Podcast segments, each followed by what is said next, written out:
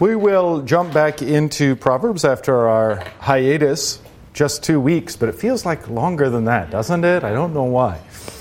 Let's begin in the name of the Father, and of the Son, and of the Holy Spirit. Amen.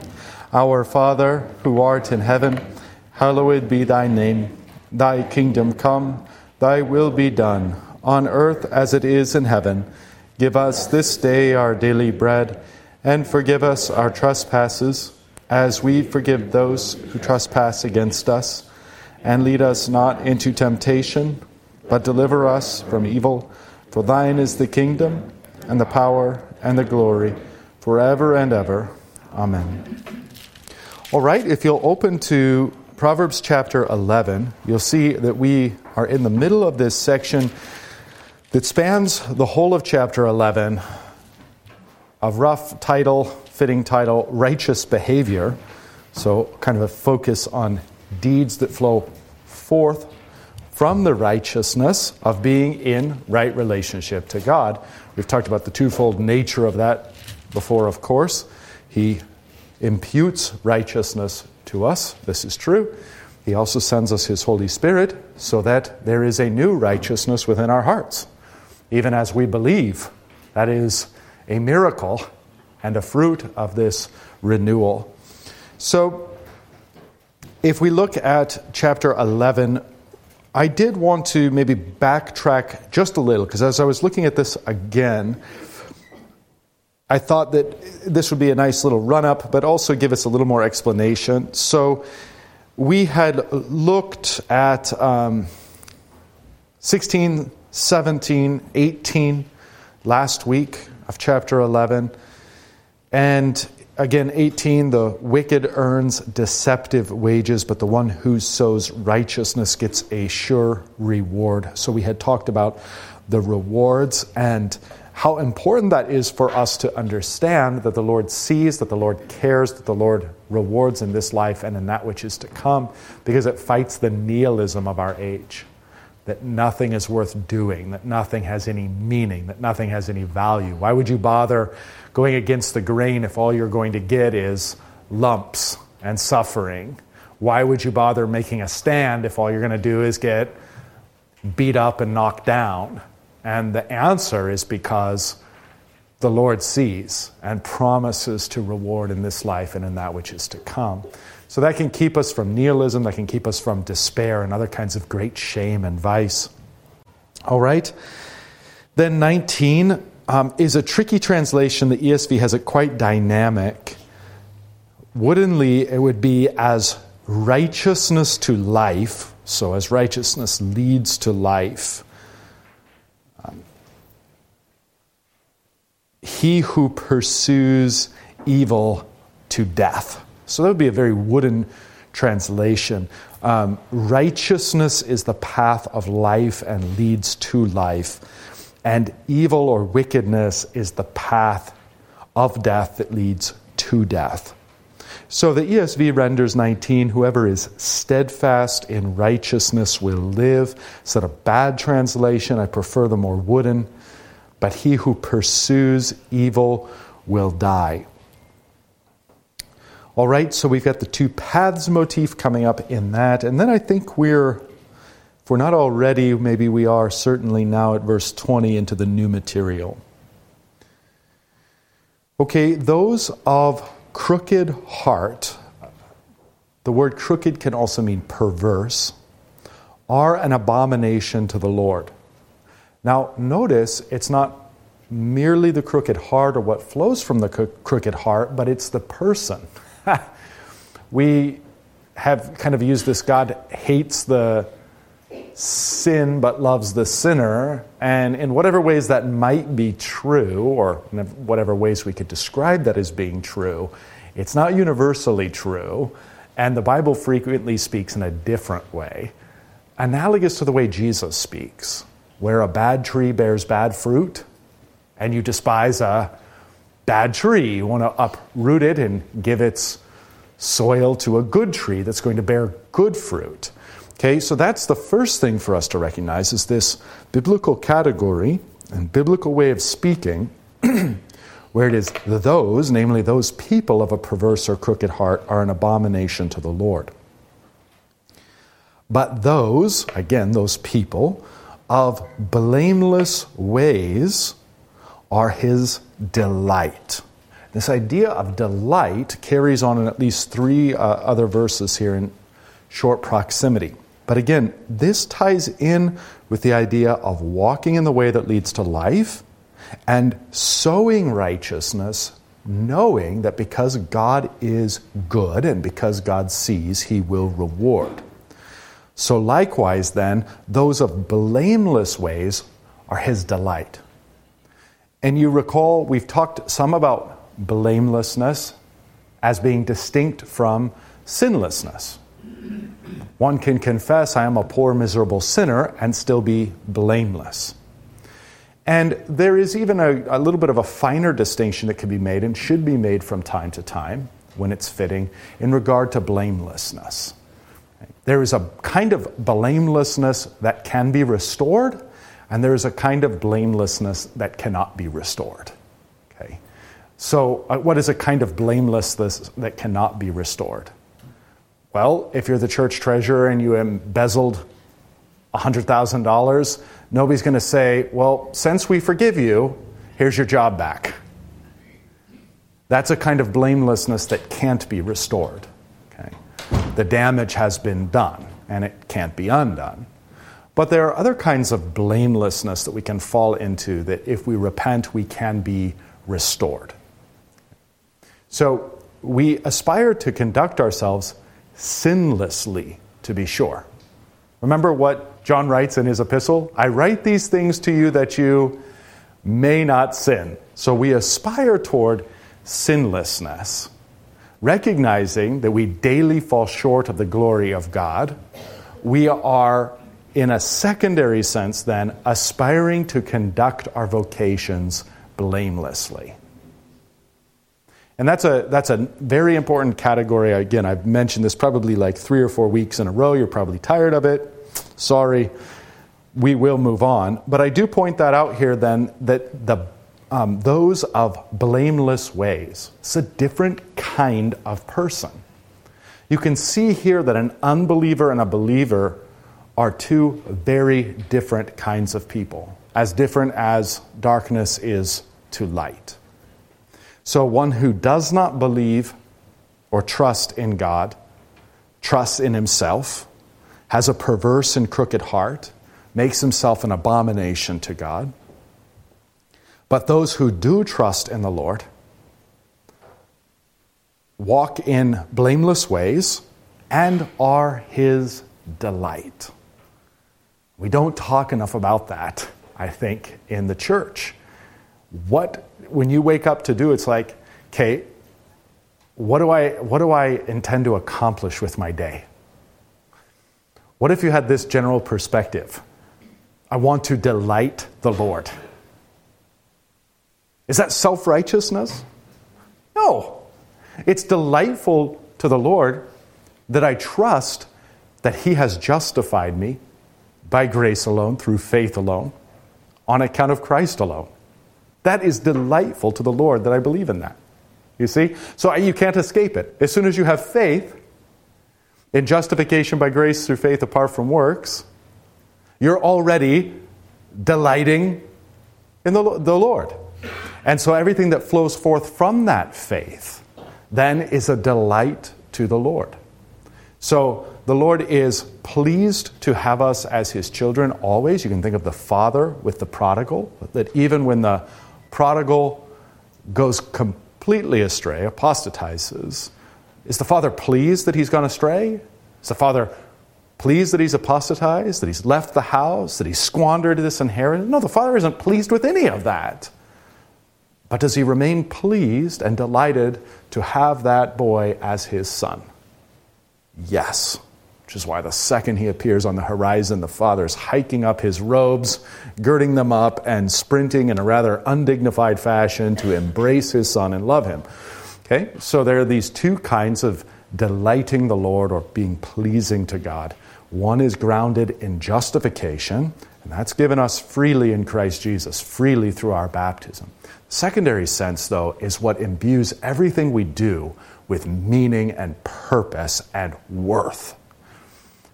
The little things that we do, even something so insignificant that you didn't even recall, like giving a cup of cold water, is the example Jesus uses to a little child in his name, you will by no means lose your reward. So when it comes time to do something that is going to cost you, do not fear.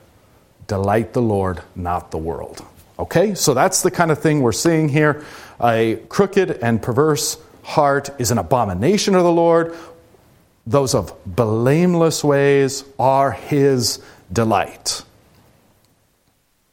Okay, we have a very similar contrast between these two kinds of people here in verse 21. Be assured, an evil person will not go unpunished but the offspring of the righteous, or the righteous one, will be delivered. So, contrasting not going unpunished, that is, will certainly be punished, with will be delivered. And notice here we have two different kinds of people. We have the evil person, one whom John would say someone who is of the world or of Satan. And then we have one who is of the righteous or of the righteous one would be a fine translation. So, to be offspring of the Father, to be offspring of Christ, properly understood, over and against being an evil person, which is to be an offspring of the devil, to be a brood of the viper. So, this too we spoke on the last time we were together, and that is the other side of the coin is taking delight in the fact that God sees, or, yeah, sorry, taking delight in the fact that God sees and is delighted himself in the good fruit that you're bearing, and that has nothing to do with being self righteous whatsoever. But then, secondarily, the other thing we need to keep in mind is that God does see and God does punish wickedness. That's simply the other side of the coin. One of the things that can absolutely poison and embitter the soul, especially in our day and age, is when you watch the news or social media or you're scanning whatever your app is and you just see all this terrible, wretched stuff and you don't see God caring. You don't see the punishment of evil. Okay? So the scriptures tell you outright, God's lips to your ear, I've got this, and they're not going to get away with it. So don't allow your heart to grow embittered. Don't allow your heart to grow cold. Least of all, don't engage in what they're engaging in, thinking that God does not see. That mantra of fallen Israel before God punished it with Assyria and then later on Babylon. Okay, so two sides of the same coin is that God is just and God is gracious. He rewards and He punishes. Guard your heart, believe and live accordingly. This is the path of wisdom, this is understanding. You need the Lord to tell you that because if you just use your eyes, as I suggested a minute ago, if you just use your reason, you're not going to see it. If you just use your eyes, if you just use your reason, you're going to be like that psalmist. I think it's Psalm 73 we took a look at, who during the first half is like, I don't understand it. Why do the evil prosper? Why don't they seem to have any trouble? Why is it that myself and all the righteous people I know are suffering and are having a hard go of it? And you might even start to think, like, what's the benefit of following the Lord if this is how it goes for those who are the Lord's? Okay, so that's the way of human sight, human reason. We need to be reassured by the Word of God. No, He has this, He is just, and not only is he just, but he will be merciful to us. Okay, so these two different people, again, a very parallel proverb to that found in 20. Be assured an evil person will not go unpunished, but the offspring of the righteous will be delivered. Let me pause there, see if you have any reflections. Seeing some, some sleepy faces. I hope I'm not doing that to you. So It's nice, it's warm, the coffee hasn't quite hit yet, it's a little too hot to chug. Yes, I see a hand here. One second, let's get you a microphone. Um, earlier on, uh, when you were, were, going over the passages that you were recapping from last time, mm. you mentioned, um, let's see, where was it? There was a, a passage about the righteous getting sure, I believe the way your, your passage said, a sure reward. Mm-hmm. Right? Yeah, that's the And the unrighteous get deceptive wages. Mm-hmm. Now, uh, in my translation, it says he gets the righteous gets a true reward, mm-hmm. and there's a slight difference between those two. One suggests for sure you're going to get it; it's certainly yours, yeah. and the other suggests you're going to get a reward. It may not seem like a reward to you, mm-hmm. But no. it is. It's a true reward. It's not some phony baloney reward like the deceptive wages of the unrighteous. Uh-huh. Uh-huh. I think there's enough ambiguity in the text there to take either or. Um, and then I think the way you're taking it, you know, maybe goes maybe goes one step beyond the text, but I think it's fine. Um, yeah, I don't have any issue with that. There, and that tension runs all the way through the Proverbs, doesn't it? Where in some ways it it it promises the righteous temporal blessings, and that always gives us pause because of what we were just talking about. And because of the lament of the psalmist, that, wait a minute, the righteous, it seems like no good deed goes unpunished. It seems like God's children have it hardest of all. Seems like judgment begins at the house of the Lord, but then just continues with the house of the Lord. And then you've got these other proverbs, and by the way, you would put the large catechism in this category makes us real uncomfortable because the large catechism promises all kinds of temporal and eternal blessings to those who keep the commandments. So there is a tension there, and I think where you're at is you're saying, so what is that temporal blessing? Because it may not be what we, tainted by sin as we are, would consider a blessing, right? And maybe just to drive that point one step further, this is where we as Christians are uniquely positioned to see the afflictions with which God afflicts us, the crosses that He sets upon us as blessings. Oh, goody, I lost all my money in the stock market. That, is that a blessing? No, that's not a blessing. I'd prefer for that not to happen. What blessing did He give you? He had money to begin with, that's true, and he gave that. That kind of stings that maybe you were a bad steward of it. Exactly. You start to realize what have I to do with that? The Lord gives, the Lord takes away. I'm still the Lord's, He still provides. I'm, I'm no richer, no poorer.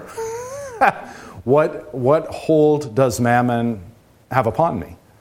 And if I've lost that, I think that this is kind of a benefit of Christians that suffer cataclysmic events too, like floods or fires that wipe out all your possessions, especially your sentimental possessions, as you start to go.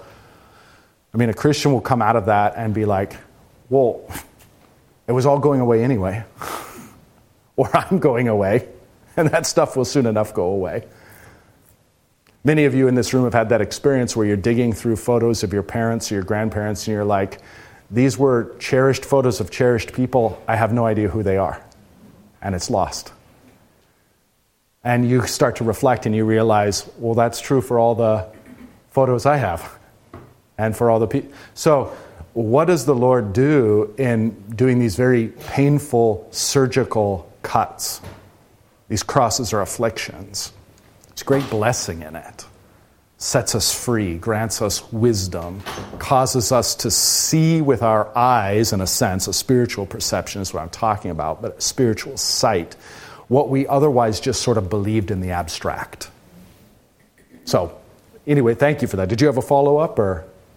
No, that's good. Okay, yeah, yeah, yeah. It invites these reflections, the Proverbs do, so thank you for that. Well, I guess maybe there is one follow up, and then there is the difference in the translations. Does Is there anything in the Oh. In the Hebrew, it's, yeah. um, it's ambiguous. It's ambiguous yeah. Hebrew too, mm-hmm. So either way, mm-hmm. translators just preserve the ambiguity. Yeah. Okay.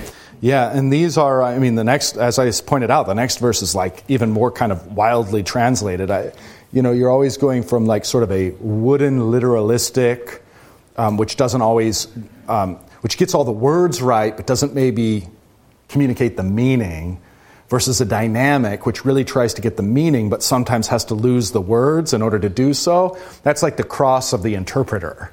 How do you do that? Yeah, yeah, yeah, exactly. Yeah, and different different uh, translations have either more of a wooden literalistic or a more dynamic. Yeah, then you go way off the rails on something like the message. You know, it's like, well, where did that come from? You know, but yeah, that's it. Just gives you the scope and the spectrum. There's enough ambiguity, particularly in those two verses, um, to to kind of do a lot of a lot of uh, meditation, come to some right conclusions, different ways. Yeah, please.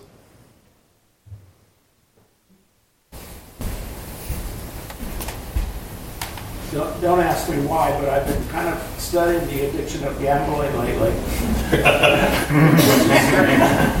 but really, we're all gambling all Yeah. the time. Right. You know, we can lose everything in one one throw of the dice, and uh, yet we're blessed all the time when when it comes easy, and then you know it's weird. So just Yeah, yeah, I think it's a fun reflection. Yeah. It's a fun reflection. We, yeah, when you start to get into the just sort of like an, at a, an epistemological level, like how you know what you know, there's a lot of things. And I think, I mean, this is cheapening it and oversimplifying it, but you've heard of Pascal's wager. It's essentially that principle the idea of like, okay, given all the probabilities and potentialities, where would you be, be, be wisest to throw your faith, to cast your dice? Yeah, right? So, but then you, you realize, I mean, in, and I think, the, I think a good, safe place to meditate on those themes would be like, um, like uh, uh, Ecclesiastes. Sorry, I'm stumbling around here. Because Ecclesiastes is like, okay, apply all the wisdom you have, all the experience, all the knowledge of probabilities, everything, and make your decision. You still don't know how it's going to turn out. So you're, in a sense, entrusting yourself, Ga- gambling in great big, you know, quotations here. Yeah, yeah. So thank you for that. There's clearly a, a gambling that's like greed based, frivolous, uh, bad stewardship, and that's what's denounced as the sin. But in regard, but at a deeper level, what's really at root is the fact that we can never be certain. The Lord is the only one that can be certain. We have to entrust ourselves to Him. You. Please. Yeah, based on what you just said, um, it's gambling if we focus on ourselves, but it's everything is so well planned and so well directed that um, you know if we focus in God's uh, purpose and His plan, we're very well fit into every single step or every day that we live for Him and for His plan that He's building with us. And we're part of it. Uh, otherwise, you know, the older we get, the more miserable we get to. That knowing that we're losing everything, we're losing our health, we're losing our ability to do things or mental, stability and everything. We're losing everything from this world. You know. Yeah. So much after all. Yeah. You know, it's interesting. Um, when the devil tempts Eve in the garden, uh, the first thing he says is to the effect, Did God really say? Isn't that correct?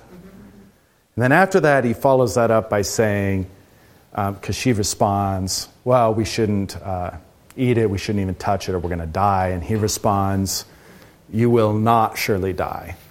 So the two things he, he asks, and I think this is God delivering a punch in the face to Satan.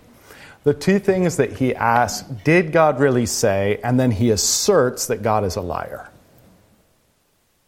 the, the nature of faith that your comment just drew out is that God, and this is the punch in the face, is that God has reversed that magnificently. The very first question we should say is Did God say? And if He said, then we should say, Does God lie? And that is then the certainty that I think you're talking about that grounds us. If God has said it and he does not lie, what you've just done with that little exercise is you've stripped Satan of all his toeholds and grip points where he can bring in the question of doubt. Maybe you didn't bear enough fruit. Maybe you weren't really a good tree. Maybe you didn't have enough faith. Maybe your faith was a false faith. Maybe it's all hypocrisy. Maybe it's all delusion. Maybe you're going to be one that to whom the Lord says, I never knew you, even when you call upon him. Okay? So Satan loves to claw and find toeholds and little grip points, but the place where he can't, where his little claws just go scaling down the down the hill of the abyss or down the cliff of the abyss is in those two points. Did God say? Does God lie? As that fully takes out of the equation, like my level of faith, my level of sanctification, my level of hypocrisy, it's all just moot. I mean, for the sake of it, concede it all. Who cares? The real point, of course, this is faith. That's the irony. It's faith making this statement, it's faith making this claim. But the point is that God has said and does not lie. And then that becomes of the utmost importance, as you pointed out, because as life goes along, you know, the first half of life is like you're gaining, and then the second half of life is you start losing. so, every single human life is lived under that statement of Job the Lord gives, the Lord takes away. Blessed be the name of the Lord. That's the exercise. Now, it's easy in the first half of the life to bless God because it's just good stuff. I mean, by and large, the good outweighs the. I can tell that I've already tipped over the hill, as they say, because my perception changed from, like, what good thing is coming next to, oh gosh, what disaster is going to befall us next? you know, used to be you'd go to the dentist and you kind of look forward to it. Why? They're going to give you a little toy. They're going to tell you, nice job, you're cavity free, it's all great, good job. Keep it up. Now you go to the dentist and you're like, what are they going to find? How much is it going to cost? and that's just a microcosm for all the rest of life, isn't it? So, the whole first half of life is learning to trust the Lord who provides for your spiritual and bodily needs, who sets before you hope and all kinds of excitement of what's to come. And then the second half of life is trusting Him when He starts removing those things one by one and you return to the place from which you began, but you know it for the first time, as T.S. Eliot says. And there's a beauty in that. But there's a fullness of trust, there's a growth and a maturity in that, that you become okay with having your life stripped away from you piece by piece. And in fact, more than okay, because as you retain the faith, difficult as it may be, I'm not minimizing it in the least. I mean, this is a struggle of all struggles cosmic epic warfare through which we conquer and overcome, to use the language of John's epistle and John's revelation. Okay, it's a big deal. It's hard and wonderful and glorious and magnificent work, having faith in the face of all these contrary things. But that as you as you progress in that and as you experience that, um, you are being conformed into the image of Christ the crucified. That's the ultimate point. It's not that God's like sadomasochistic or needs to prove to himself your love or your commitment or the trueness of your faith or anything like that. What's happening on that the backside of life, and again, I'm speaking generally as the Proverbs do. Sometimes it happens on the front side of your life, okay? But on the backside of your life, what's happening is you're being stripped one thing after another, but retaining your faith in God is you're being crucified. Whoever would follow me must take up his cross. It's just what does your crucifixion look like? Yours probably going to look different than mine. but that's what it is. And retaining the faith while you're being crucified. I mean, think of this. I mean, the essence of the depth and extreme, unspeakable profundity is, My God, my God, why have you forsaken me? But that prayer doesn't belong exclusively to Christ, even though it is entirely His and in its fullness is His and His alone. But it's also David's prayer, and it's also the church's prayer, believing Israel and believing Jew and Gentile today. And so, my God, my God, why have you forsaken me? is, to a lesser degree than Christ, obviously, but is the prayer of each one of us as God strips everything away and finally, ultimately, even life itself. But how does that phrase begin? My God, my God, though you are doing this to me, though I don't understand it and question the wisdom of it and wish it wasn't this way, you are still and always and ever my God.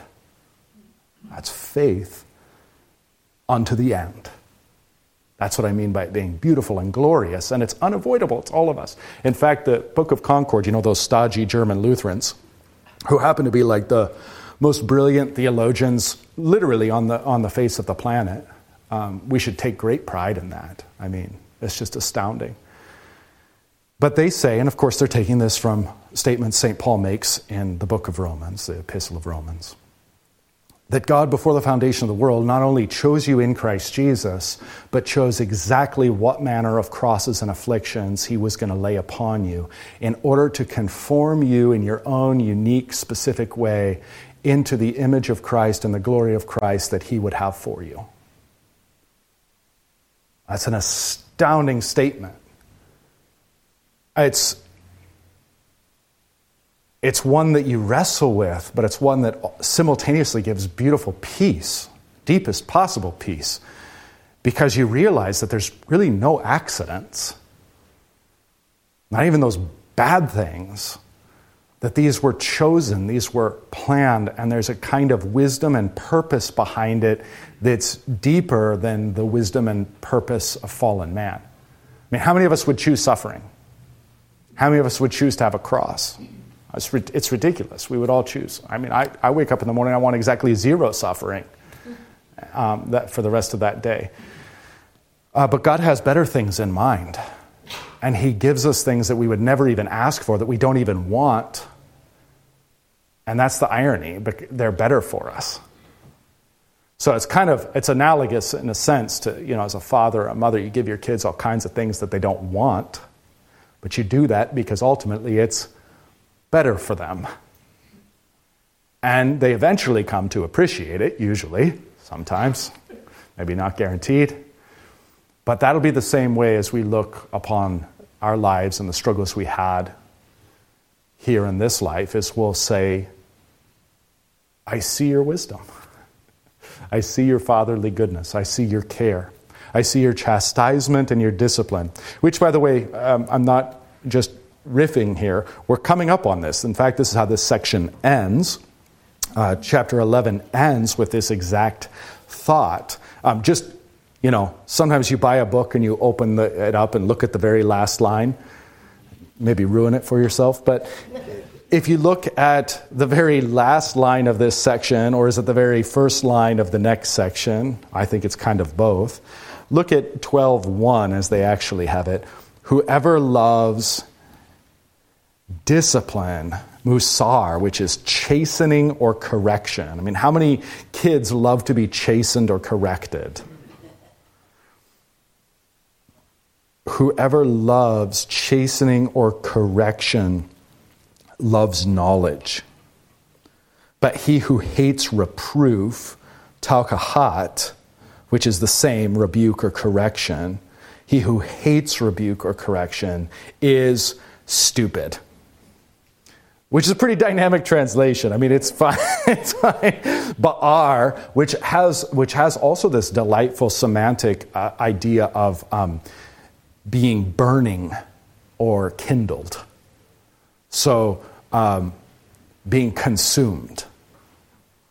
So, he who hates reproof I don't know, this is probably putting a little too much on it. He who hates reproof is already in hell, he doesn't even know it. He's stupid, which is really the essence of hell. Hell's a really stupid place, filled with really stupid people and really stupid angels.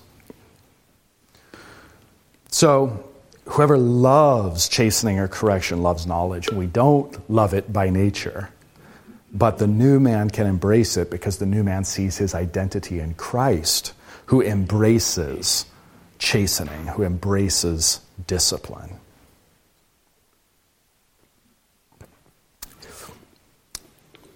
Okay, so back to um, back to chapter eleven where we left off. All right, we're coming up on yeah, it is. It's time. Verse twenty-two. One of the most memorable proverbs. Like a gold ring in a pig's snout is a beautiful woman without ta'am, without discretion, without taste, without judgment. All of those things are true. They all share a semantic domain. So, is a gold ring in a pig's snout a fitting thing? No. A pig is an unclean animal. A pig wallows in its own manure all day. Are you going to put a golden ring in its snout? No. How unfitting. Likewise, is the unfitness of having a beautiful exterior and an ugly interior. As ridiculous as a gold ring in a pig's snout is a beautiful woman without a beautiful soul. A beautiful woman without um, discretion, taste, judgment, the wisdom of God within her. That's good. I might get that crocheted on a pillow.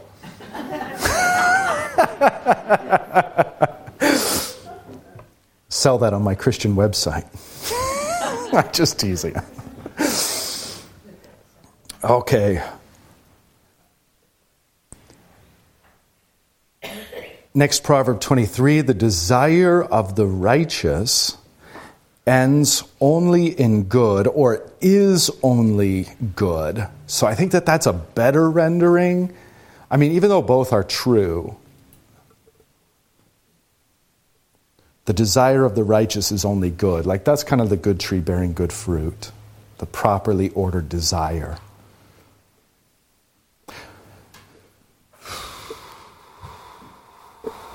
The expectation of the wicked in wrath. So whatever the whatever the wicked person expects, hopes for, longs for, the ending is wrath. I think that's the sentiment. And then the desire of so what the righteous desires, hope for, hopes for, looks forward to, is good and ends in good. I think that yeah, I think that that's the sense of this thing. So there is a desire within us that is unfulfilled and intentionally so. I can't remember right this second. I can't believe I can't remember, but I think it's via Peter Kreeft, and I think he quotes C.S. Lewis to this effect. I think. That's what I'm not certain of. It's just not my idea. But this idea that if you have godly desires within you that aren't met this side of heaven, let's say, to make it easy, they point to things that will be granted on that side. It's a telltale sign. Now that I think about it, Pascal argues this way too in his Pensées. Uh, he argues this way too. That so, um, well, so does Gerhard. Um, so does Johann Gerhard. Remember our series on the desire for eternal life? And he riffs on all this, let all the desires we have for everything from like good and wholesome government to good friends to a good reputation to like the right balance of life and work. And he, go, he catalogs all these various good godly desires that are seldom, if only temporarily, met in this life. And he points to that being you know, an impetus that drives us on to that life which is to come, because in that life which is to come, all of these things will be fulfilled. It's a beautiful thought. And now that I think about it, just really rich really richly attributed thought in the Western church. So I think that that is a fair meditation when we think of the desire of the righteous. Like, what are these desires? godly desires that are unmet in this life will be met, are there to lead us because they will be met in that next life, which is to come. Okay, how about 24? One gives freely, yet grows all the richer. Sometimes people say you can't outgive God, and I think that that's a fair, a fair uh, translation. One gives freely, yet grows all the richer. Okay, and that's true whether, you know, in, in terms of like actual balance in your checkbook. I have no doubt about that, or whether it's also um, a deeper richness, true spiritual treasures. But one gives freely, yet grows all the richer. Another withholds what he should give and only suffers want. I mean, this is counterintuitive, deeply mysterious, and wonderful because God's in control, not our reason and not pragmatism. I mean, pragmatism says like, hey, I've got limited resources, and if I start distributing them, that my resources are going to get less. God says, yeah, no, try it. and the flip side of that is, oh, I'm not going to have enough. I got to hold on to every last thing I have. You know, and God says, really? The tighter you grip, the more it's going to slip through your fingers, and you won't have it. That's a wonderful kind of truth. And again, we can meditate on this lengthily. I, I won't do it, but you know, this one invites pondering in terms of um, temporal realities and temporal wealth, but then also like spiritual realities, spiritual wealth. Um, maybe earthly and heavenly would be a better distinction, or earthly and spiritual. Yeah, it certainly invites um, some deeper meditation. But what a delightful proverb, what a delightful promise.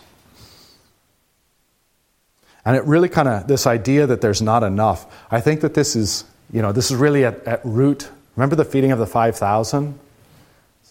Hey, what have you got? What have we got to feed them? Only these two fish and five loaves of bread. It's not enough. And God's like, or Christ is like, yeah, okay, watch this. Plenty. So, you know, and that's true too. I think, yeah. Yeah, well, we'll leave that alone. So I commend that one to you. That's a good one. Along with the gold ring and a pig snout. How can you forget? Okay, 25. Whoever brings blessing will be enriched. So, very similar. Um, and, and maybe more literalistically, the soul that brings blessing, the soul that blesses. So putting out gains. So you know this because when you serve people, you feel as if you yourself have somehow been served. You know this because if you teach people, you know that you yourself have somehow been taught more deeply than if you just learned it the, it is, this is at the root of, we don't know where this quote comes from, but St. Paul quotes Jesus, it doesn't show up in the Gospels, as saying it is more blessed to give than to receive. This is the secret nature of that. It's not just tongue in cheek, it's in the performance of the act, you get back more than you're giving. That's always true, that's a guarantee. Okay, so yeah, not only is it not only like is it not this zero sum thing of like, well, I'm not going to have enough. It's hey, the more you give out, the more you're going to have to give out. Um, but it's also this idea of uh, you know, as you seek to bless others, you yourself are going to be blessed. That's the that's sort of God's economy. I use that really loosely, but God's economy within His kingdom. That's why like all theology is plagiarism and it's great People say, hey, that was really smart. Can I use that? Where do you think I got it from? The scriptures of the church or some church father I've forgotten. I mean, that, it's just wonderful. There's never like too little, there's always more than enough. And the more we give, the more we get. It's a glorious reality of Christ's church. Okay, and then obviously the way of the world is scrambling around and trying to carve out your piece and holding on to it as tight as you can and the more you try, it like slips through your fingers. I remember coming home like when I was 15 and had my first job at a taco shop in a mall. What a glorious start. And I was like, okay, what are, hey dad, would you look at my paycheck? What are all these deductions? oh, let me tell you about those. Not only do you have to work to earn your money, then you have to work to keep your money. So the government and everyone else will try to strip it away as fast as you earn it. You have to fight to keep it. And that little microcosm gets writ large, and that's the way of the world is you're trying to hold on while everybody's taking everything away. It's just slipping through your fingers. There's nothing you can do about it. You know. Great, you got a coupon on the sandwich, and then on your way there you hit a light pole. it's like the way life works. Ah, great. Got a got two hundred dollars off my dental work, only to uh, ram my car into the curb, and now I've got a four hundred dollar front end repair. So I mean, that's the way the world works. It's just, just always irritating. As soon as you feel like you're a little ahead, you're not anymore. And so I think I think that I mean this is the blessed, beautiful vision of that is like God's got more for you in His kingdom and His economy. Okay, so then 28 continues the theme. Whoever wait a minute, did I skip? Did I skip 27 or did I skip more? What did I do? My eye jumped. Whoever blings, uh, oh yeah, blessings, that's 25. Okay, 26. The people. No, wait, I didn't do watering. How far? How far did my eyes skip? You were on the second part of 24. I was on the second part of 24. Thank you. One gives freely, yet grows all the richer. Another withholds what he should give, and only suffers want. Yeah, that counterintuitive way. Whoever brings blessing will be enriched, and one who waters will himself be watered. Isn't that glorious? So to and you've got this idea that emerges throughout chapter 11 that it's not just uh, you know about you and God, but then it also is about those around you. And so as you're taking care of others, the Lord will take care of you. As you're dispersing yourself, the Lord will strengthen you. As you're watering others, you yourself will be watered by the Lord. That's true in all our vocations. K26, the people curse him who holds back grain, but a blessing is on the head of him who sells it. So, not even gives it, just sells it. Like he's being charitable and selling it for a, I mean, here, a fair price is assumed. The idea of like distributing what you have for the sake of others carries with it a blessing but a selfish holding back, you know, just in case. Have you ever noticed how that just in case like keeps growing? You got to have insurance, just in case. Okay, you got to have uh, what do they say these days? Like six months of savings, just in case. Well, wouldn't it be better if you had a year, just in case? You got to invest. How much are they saying? Like twenty percent better do 25 just in case. And you know, that just in case continues to grow and grow and grow as you try to shore up yourself from potential losses or disasters. And the more you do that, the more you distribute what God has given you and no longer have it. And that's the other irritating thing about this world you get a house and you got to get a fence for your house and you got to get a guard to protect the, you got to get a guard dog to protect that and you got to get you start to accumulate nice things now you got to get an alarm system and it just never stops just more and more money spent to try to do what? Protect and keep money. Do you see the irony? So there's a, yeah we all experience this to one degree or another. Okay. I don't know, lots of, I think lots of fun meditations for us, especially because we're in such a, an affluent, um, you know, American society here in the 21st century, a pretty affluent society, and really kind of this ancient wisdom picking at and poking holes at um, what we take for granted. Okay, 27, whoever diligently seeks good finds favor. Now, this is the idea of delight. That's the same word back in 20. those of blameless ways are Yahweh's delight. Here, whoever diligently seeks for good or seeks good, I know it says seeks favor, seeks delight. That's fine, but finds is better. So to diligently seek good, like, and this is what Jesus is getting after when he says, Seek first the kingdom of God. All the other stuff you need will be added to you. This is the true treasure. And we can't, like, I mean, I don't know. It's very foolish to cut yourself off from that active language that Jesus employs, that Solomon employs, that all of the scriptures employ. There is something to be sought and pursued, strived for. Whoever diligently seeks good finds delight, finds God's delight. But evil comes to him who searches for it, it being evil. Search for evil, you're going to find it. Lo and behold,